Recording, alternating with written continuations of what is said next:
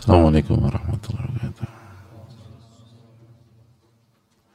Bismillahirrahmanirrahim. Alhamdulillahirabbil alamin wa bihi nasta'in ala umuri dunia wa din wassalatu wassalamu ala asyrafil anbiya wal mursalin wa ala alihi wa sahbihi wa man sara ala nahjihi bi ihsanin ila yaumidin wa ba'd.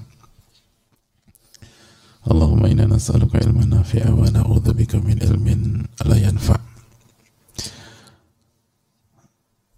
Allahumma alimna ma yanfa'una wanfa'na bima 'allamtana ya rabbal alamin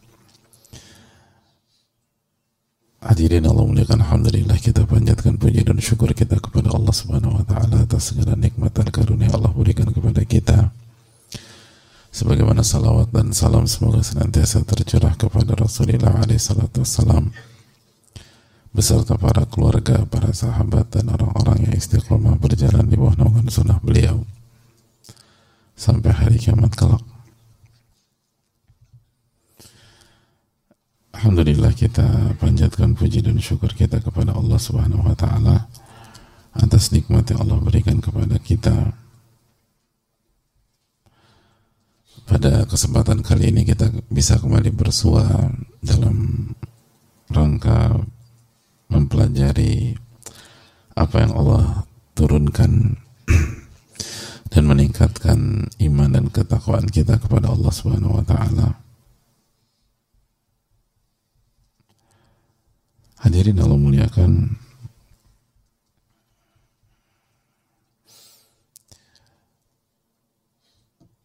dan kita juga harus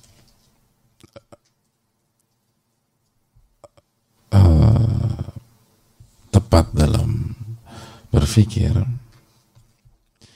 bahwa tujuan kita di setiap majelis bukan hanya mendapatkan tambahan ilmu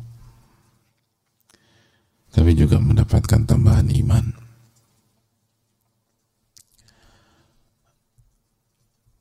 Bukan hanya tahu ini dan tahu itu, tapi pengetahuan kita bisa membuat kita lebih dekat dengan Allah Subhanahu wa taala. Dan semakin memperbaiki amal ibadah kita.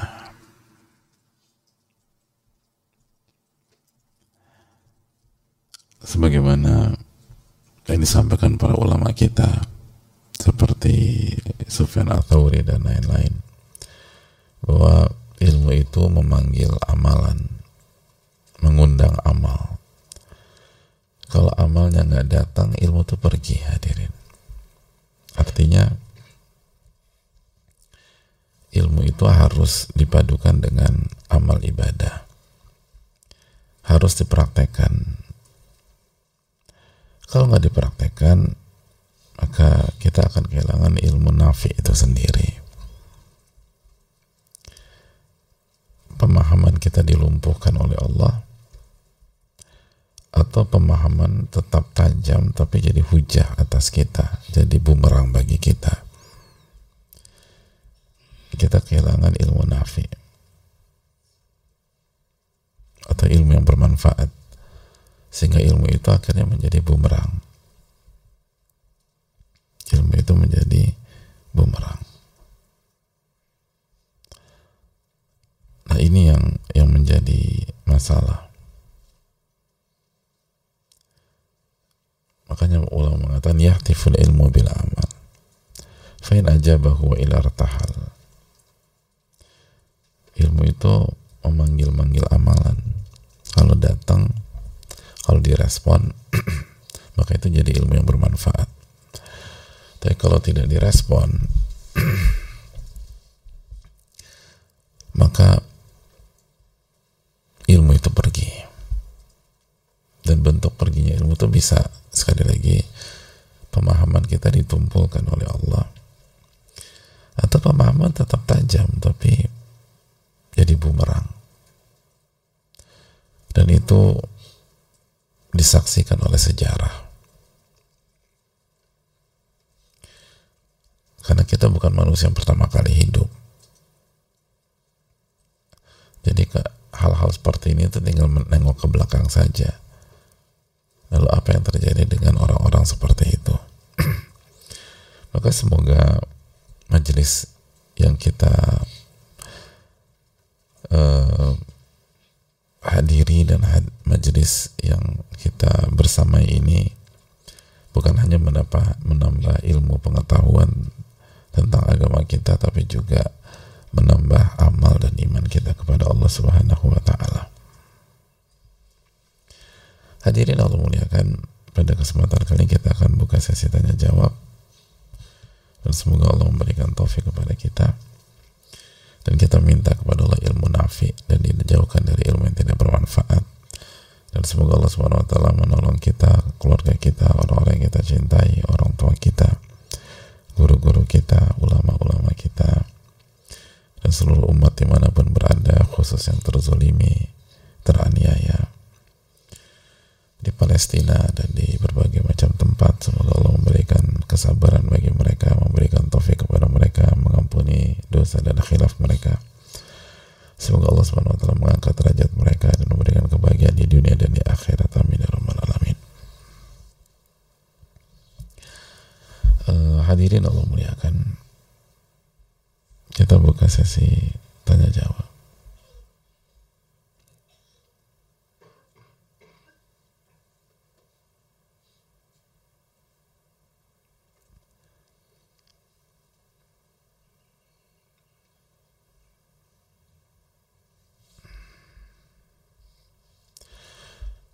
Assalamualaikum warahmatullahi wabarakatuh. Waalaikumsalam warahmatullahi wabarakatuh. Semoga Allah SWT selalu merahmati Imam Nawawi melambangkan kubur beliau, mengangkat derajat beliau dan para ulama ahlu sunnah serta para ustadz-ustadz terkhususnya ustadz dan orang yang ustadz cintai amin ya rabbal alamin wa iyyakum. Semoga begitu juga bagi yang bertanya.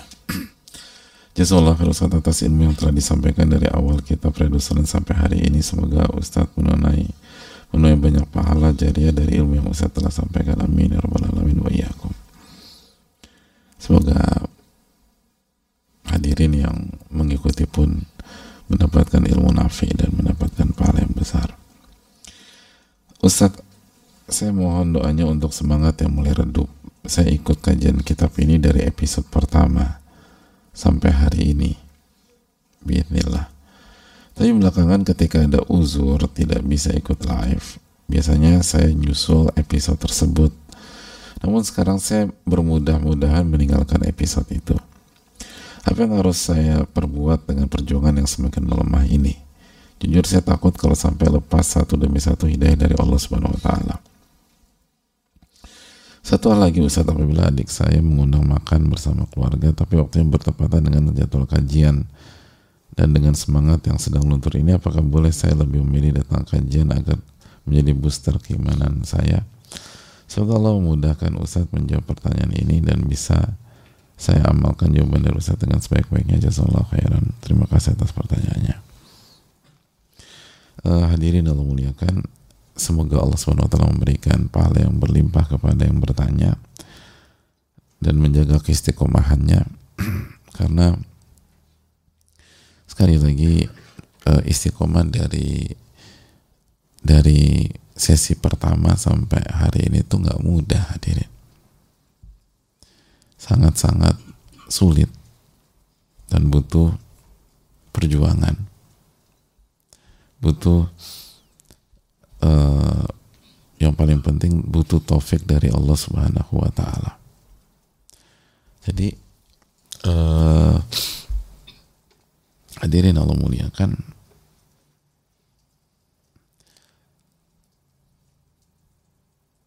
Ketika seperti beliau yang bertanya, bisa sampai hari ini. Sekarang episode ke berapa? 1200-an ya? Berapa 1208 apa sih?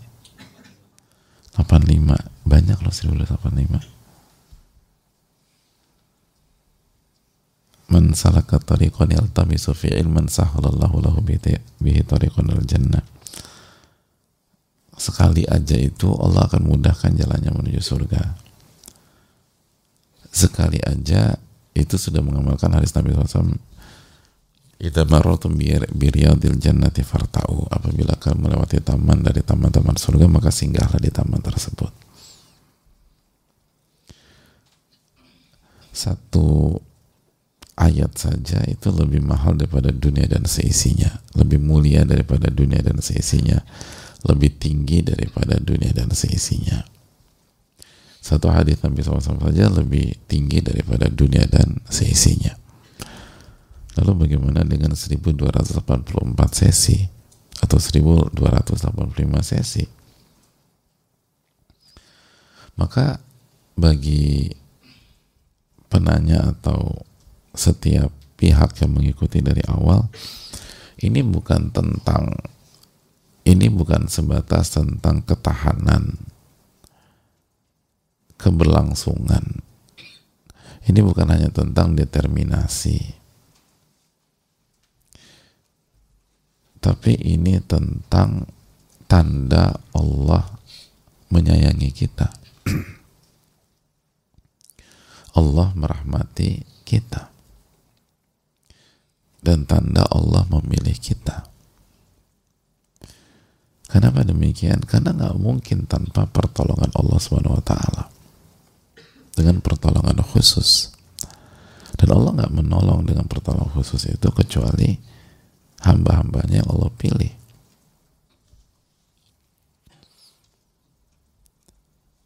Kan Nabi SAW bersabda, bahwa man yuridillahu bi khairan yufaqihu fiddin barang siapa yang Allah inginkan kebaikan maka Allah akan buat dia fakih terhadap agamanya paham dan mengamalkan agamanya.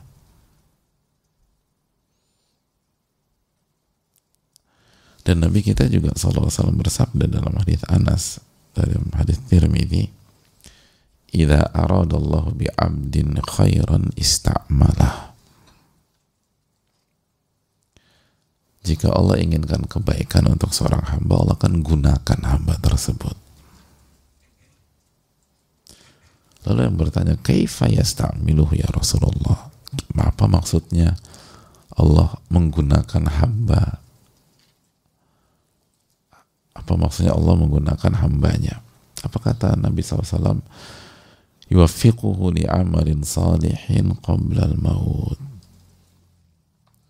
Allah memberikan taufik sehingga amal sehingga hamba itu bisa beramal soleh sebelum dia wafat. Jadi di masa hidupnya itu dia diberikan taufik untuk beramal soleh.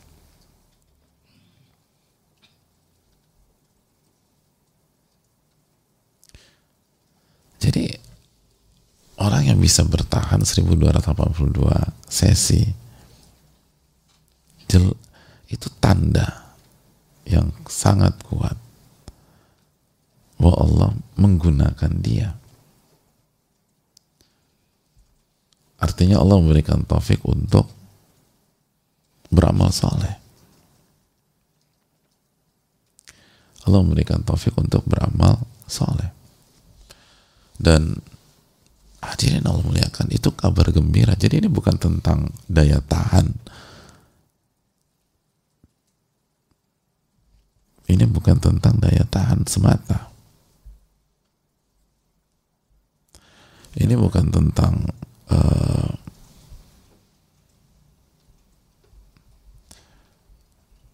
ketahanan misalnya. Ini bukan sebatas endurance misalnya ini tanda Allah menyayangi kita. Nah kalau kita paham hal ini, masa kita tukar dengan yang lain hadirin? Masa kita lepaskan itu?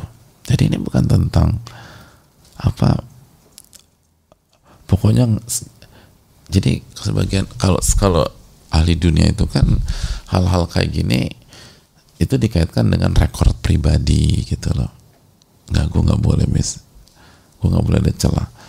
Pencapaian pribadi gitu loh. Yang terus intens. Nggak pernah nggak pernah luput sesuatu. Kan macam-macam lah hadirin. Macam-macam. Atau untuk pembuktian. Dan masih banyak faktor. Dan itu banyak ada banyak uh, penggemar sebuah klub itu nggak pernah nggak pernah luput untuk nonton di stadion. Atau? Itu kalau beli langsung beli tiket satu musim. Bukan satu pertandingan satu musim. Di blok. Terus tonton setiap.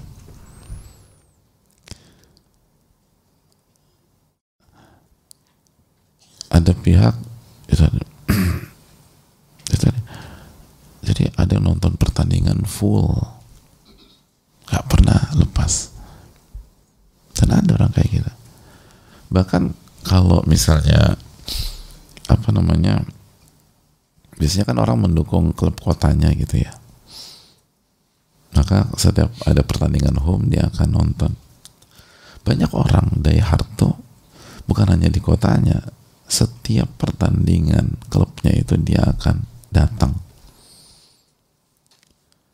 Walaupun bukan di kotanya dia akan pergi pergi ke sana. Dan walaupun klubnya itu main di luar negeri dia akan datang ke luar negeri. Nah mereka bisa lakukan itu padahal tidak ada satupun dalil yang menjelaskan bahwa itu tanda Allah meridhoi mereka. Gak ada dalil sama sekali. Orang yang hobi uh, orang yang hobi seni misalnya itu datang ke semua pameran yang ada. Semua pameran. Baik di negaranya maupun di luar negerinya. Itu bisa.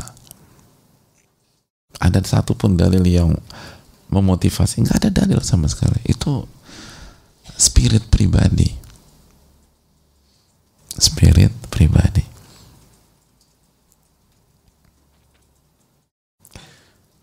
dan lain-lain. Nah, sedangkan kita itu didukung oleh hadis Nabi sallallahu alaihi wasallam. Idza aradallahu bi'abdin khairan istamala. Jika Allah menginginkan kebaikan bagi seorang hamba, Allah akan gunakan dia. Jadi ini bukan tentang sebatas endurance bukan sebatas apa namanya kebaikan bukan hanya sebatas tahu ilmu. Ini ini tentang Allah menginginkan kebaikan untuk kita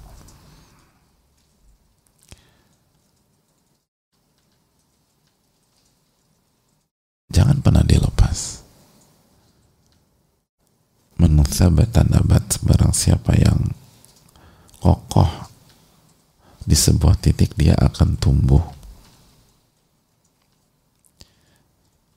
Adapun kalau misalnya ada acara lain kan bisa diatur hadirin. Tapi jangan bermudah-mudah meninggalkan kajian rutin karena kajian rutin itu yang merubah. Kajian rutin itu yang berubah. Karena kebaikan sejati itu tidak akan berhasil kita capai kecuali dengan syarat kita berhasil dengan taufik membangun pola membangun kebiasaan untuk itu. Kita konsisten kita continue. Makanya Hadirin Allah muliakan. Apa kata Nabi kita Sallallahu Alaihi Wasallam? Nabi kita Wasallam bersabda dalam hadis Bukhari Muslim, Al khairu adah.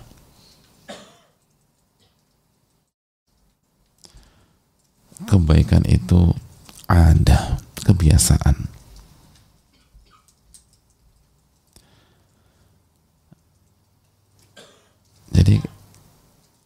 kebaikan itu kebiasaan.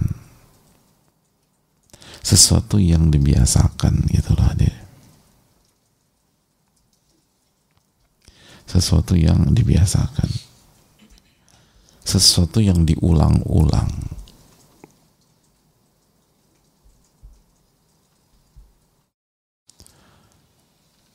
Sesuatu yang berpola. Bukan satu dua kali bukan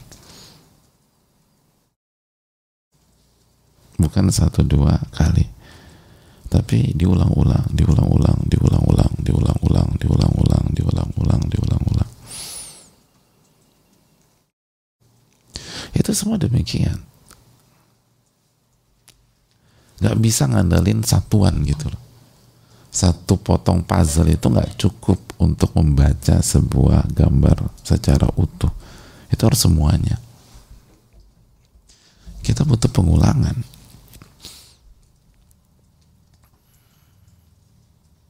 Dan itu yang paling sulit dalam hidup melakukan membangun pola bukan mengerjakan sebuah kebaikan.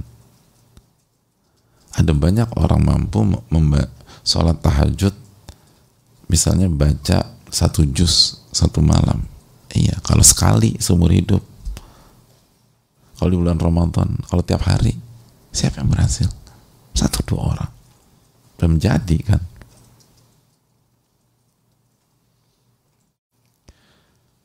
Ada orang yang bisa baca satu hari seratus halaman pas ujian. Baca dia seratus halaman. Tapi siapa yang bisa setiap hari konsisten baca seratus halaman? Itu kalau kita konsisten jadi udah Jadi jangan pernah meremehkan kegiatan rutin, termasuk kajian rutin. Karena nanti ada aja hari ini nanti diundang si A, nanti minggu depan diundang si B, nanti kemudian ada urusan ini. Ini tentang skala prioritas. Wong urusan dunia bisa kok, gitu. Kenapa urusan akhirat nggak bisa? Urusan dunia kita bisa mengatakan maaf, saya nggak bisa ada tugas kantor mohon maaf harus meeting sama klien. Gitu. Emang sudah terschedulkan rutin saya meeting sama staff saya hari ini. Sudah terschedulkan secara rutin. Ya bedanya apa sama kajian rutin? Kan sudah terschedulkan secara rutin juga. Kecuali kalau darurat itu beda lagi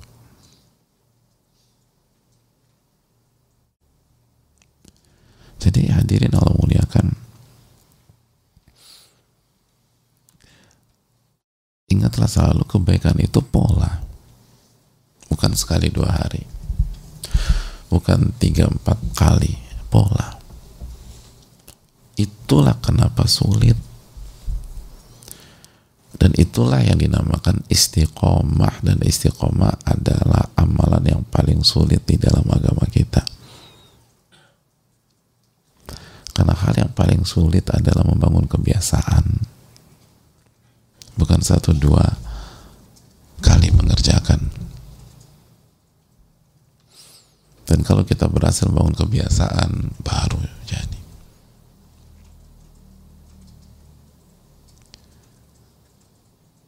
Makanya orang soleh itu dilihat dalam kesehariannya bukan dilihat dari perhelatan-perhelatan tertentu.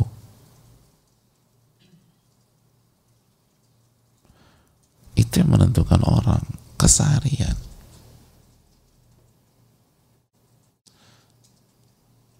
Ini sunatullah, sama kayak para juara, para orang-orang sukses di semua bidang, itu dilihat dari keseharian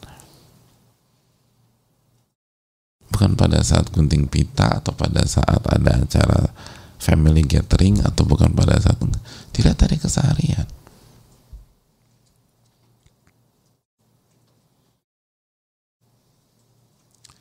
Jadi jamaah sekarang Allah muliakan ini yang perlu dicamkan bahwa ini adalah tanda kebaikan tanda sayang sama dari Allah Subhanahu wa taala. Dan kita harus perjuangkan al khairu adah. Kebaikan adalah ada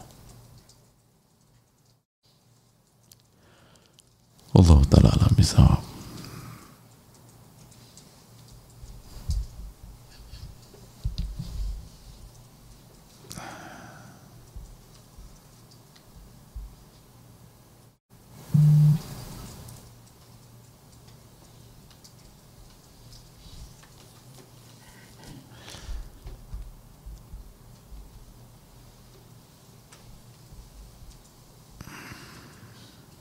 dan zaman sekalian kalau satu lagi kalau futur dalam uh, saat, apa di tengah-tengah perjalanan itu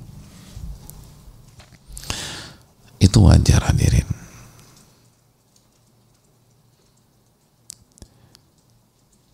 Itu semua ngalamin begitu kok. Nggak usah berkecil hati. Dan itulah yang sudah digariskan Nabi kita SAW inna likuli amalin syirrah di setiap amalan itu ada masa semangat. Walikuli syiratin fatrah. Dan di tengah-tengah itu ada masa jenuh ada penurunan. Tapi kita lihat lanjutan hadisnya faman kanat faman kanat fatratuhu ila sunnati. Barang siapa yang ketika lagi turun lagi jenuh menuju sunnahku faqadih tada maka dia mendapatkan hidayah. Wa man kanat ila ghairi dzalik faqad halak. Dan barang siapa yang lagi jenuhnya ke selain sunnah Nabi SAW dia akan hancur. Jadi hadirin Allah muliakan uh, Nabi SAW menjelaskan bahwa kejenuhan atau penurunan grafik dalam kehidupan yang panjang ini itu hal yang biasa. Namun di sisi lain itu tidak boleh dijadikan justifikasi, tidak bisa dijadikan tabrir, tidak bisa dijadikan pembenaran untuk bermaksiat, nggak bisa.